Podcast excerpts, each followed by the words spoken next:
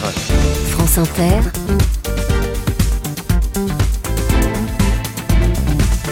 Le 7-10. Et Léa, ce matin, vous recevez un grand reporter. Et écrivain. Bonjour Nicolas Delessal. Bonjour. Merci d'être avec nous ce matin. Si vous étiez un roman et si vous étiez un pays, vous seriez quoi?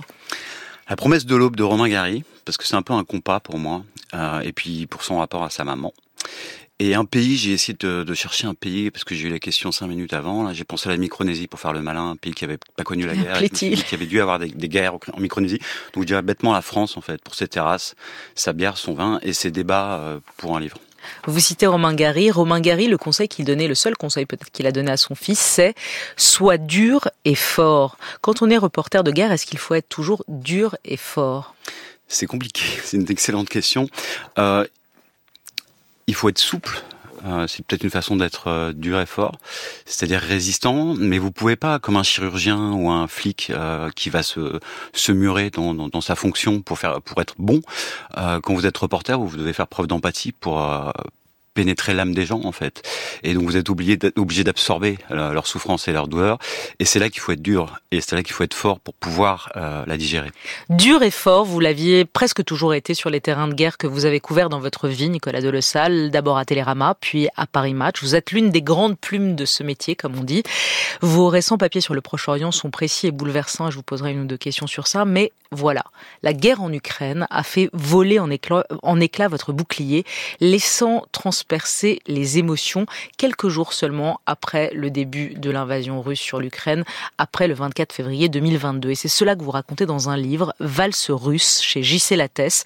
Un récit court, à la fois simple et ambitieux, comme l'a très bien dit Christine Angot à ce micro la semaine dernière. Et c'est vrai que ça m'a donné envie de lire votre livre, la manière dont elle a parlé de votre livre. Euh, on fait comment pour couvrir la guerre du quand on a une mère russe, quand le pays de sa mère a lancé une guerre aussi brutale et inhumaine? Vous dites, à mesure que je couvrais cette guerre, elle me recouvrait littéralement.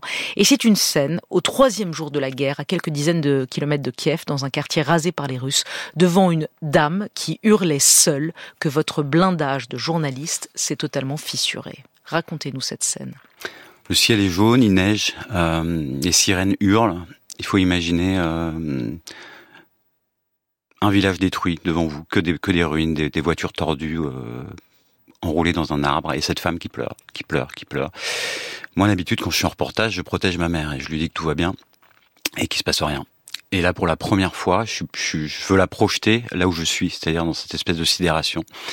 Et euh, c'était ma prof de russe et euh, j'étais euh, tout à fait immature, donc je parle pas assez russe, je parle pas russe pour interviewer cette dame. Et donc je l'appelle, elle est, euh, elle est sur la côte atlantique, dans sa petite maison. Elle a déjà accueilli euh, une famille ukrainienne chez elle. Et je lui dis maman, voilà la situation, tu vas interviewer cette femme. Et elle comprend immédiatement. Cette femme qui venait de perdre sa belle-fille et dont le fils était blessé. Son fils est blessé, sa maison rasée. Sa vie est, est, est rasée, c'est concret en fait, c'est organique, il n'y reste plus rien. Et, euh, et, elle hurle, elle hurle, elle hurle, elle est dans un état de, de détresse absolue. Et d'un coup, elle, elle, entend la voix russe, elle parle russe, cette dame. Euh, elle, elle, entend la voix de ma mère. Et moi, je, je, il neige, donc j'arrive pas à prendre des notes. Et, euh, mon carnet est tout mouillé. Et, et, je les entends parler, je comprends un mot sur deux, comme quand ma mère parlait avec sa, sa propre mère euh, au téléphone. Et, et, euh, et les deux femmes, la femme s'arrête de, de, de pleurer ma mère. En plus, elle ressemble à ma mère. Et c'est dans cet instant, en fait, j'ai honte d'être russe. Euh, cette femme est en train d'expliquer à ma mère, mais qu'est-ce qu'on a fait? Qu'est-ce qu'on a fait pour mériter ça? Et en russe, ma mère, qui est d'origine russe, euh, me traduit et doit répondre à ça. Et elle répond rien et elle pleure ensemble. Je ne pose plus de questions, écrivez-vous, j'ai cessé de prendre des notes, la neige redouble, la Russie et l'Ukraine se délitent sous mes pieds, je suis vide, mon cœur, mon âme, mon esprit ont atteint l'horizon des sentiments, plus rien n'en sort, et ma mère et la vieille dame pleurent ensemble au téléphone.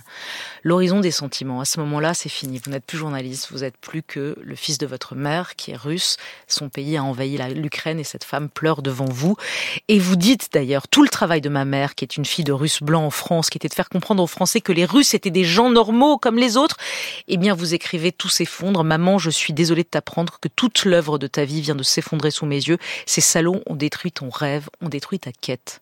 Ouais, et euh, et moi je me retrouve au bout de la chaîne, euh, nu comme un verre, et euh, alors il faut faire, il faut faire la part des choses. Je, je reste français. Euh, je pense à tous ces Russes euh, qui ont le cœur déchiré. J'ai des amis en Russie. Euh, je pense à tous ces Ukrainiens qui souffrent euh, depuis deux ans. Ma petite souffrance de, de Français d'origine russe reste assez relative, mais en tout cas à cet instant, moi je la vis comme une tragédie totale.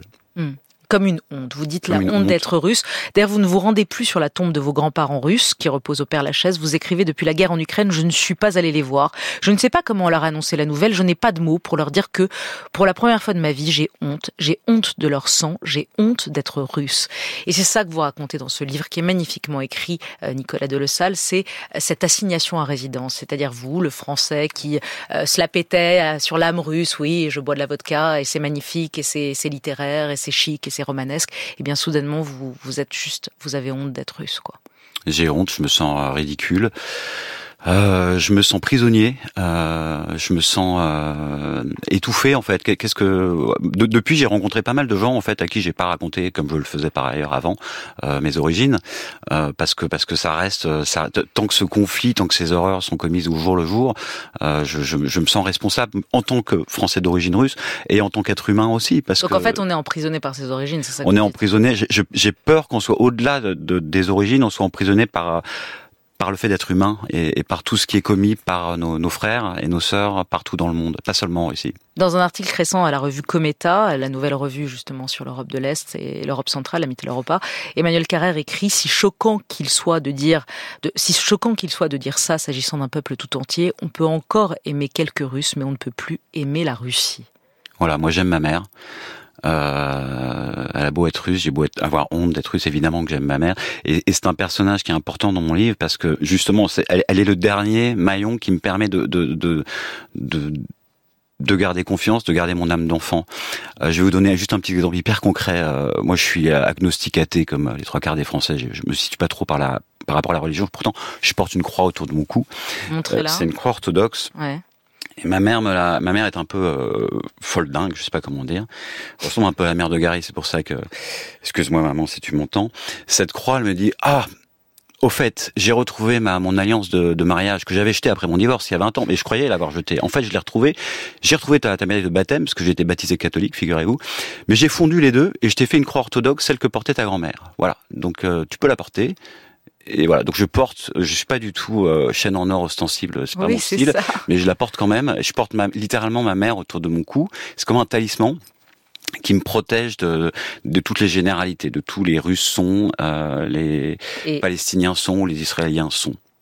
Et, cette valse russe, euh, ce roman, c'est un peu votre livre de ma mère. À vous, c'est votre déclaration d'amour à votre mère. Je pense que j'avais besoin, à ce moment-là, de lui dire, au moment où, où je haïssais euh, qui j'étais, j'avais besoin de dire euh, tout l'amour que je porte à ma mère. Ouais. On va écouter Emmanuel Carrère, qui aussi a une mère russe et qui aussi est tiraillé comme vous. Il était à ce micro et justement, il explique pourquoi il, euh, bah, la Russie, euh, les Russes, enfin la Russie qu'il a aimée n'est plus celle qu'il a aimée.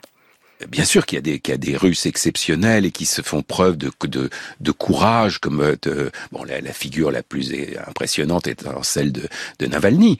Mais il faut bien dire qu'actuellement, euh, ce pays et ce peuple sont en train de s'enfoncer dans une espèce de dystopie absolument effrayante euh, qui... Euh, enfin, on a l'impression que c'est, un pays foutu pour au moins une génération, quoi. Et quand je dis une génération, je suis optimiste.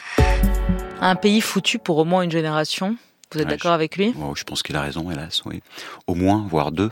Euh, le temps de se relever de tout ce qui s'est passé toutes les élites s'en vont. Euh, mes, mes grands-parents sont partis de Russie euh, au début, du, juste après la Révolution. Les élites d'aujourd'hui partent aussi. Donc c'est un peuple acculturé, c'est un peuple. Euh, vous savez, un de mes premiers reportages en, en 2000 pour Télérama, c'est d'expliquer comment Vladimir Poutine prenait la main sur les médias. Euh, j'en suis là 25 ans après à voir mm. les résultats concrets de cette prise de pouvoir sur les médias. Parce qu'il y a eu des médias libres pendant une toute petite parenthèse après la fin de l'URSS dans les années 90 euh, en URSS avec des gens avec des gens qui, qui faisaient leur métier comme on le fait aujourd'hui nous ici. Et, euh, et aujourd'hui c'est fini tout ça. C'était la période Yeltsin et, Bien sûr. ensuite il y a eu la reprise en main par Poutine.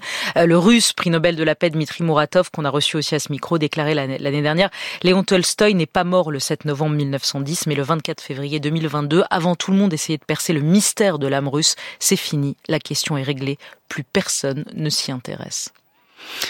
En tout cas, pour pour ce siècle, je pense que l'âme russe est, enterrée. Peut-être que l'idée est debout, comme disait Victor Hugo, elle, se relèvera vraiment. Euh, on espère toujours, on espère toujours qu'une lumière va naître à l'est quelque part euh, en Russie, mais euh, là tout, tout, est tout est noir là, c'est le tunnel mm. absolu. Et là c'est encore plus éteint, près de deux ans que cette guerre d'Ukraine a commencé. Et hier le Figaro titrait l'Ukraine face au spectre de la défaite militaire.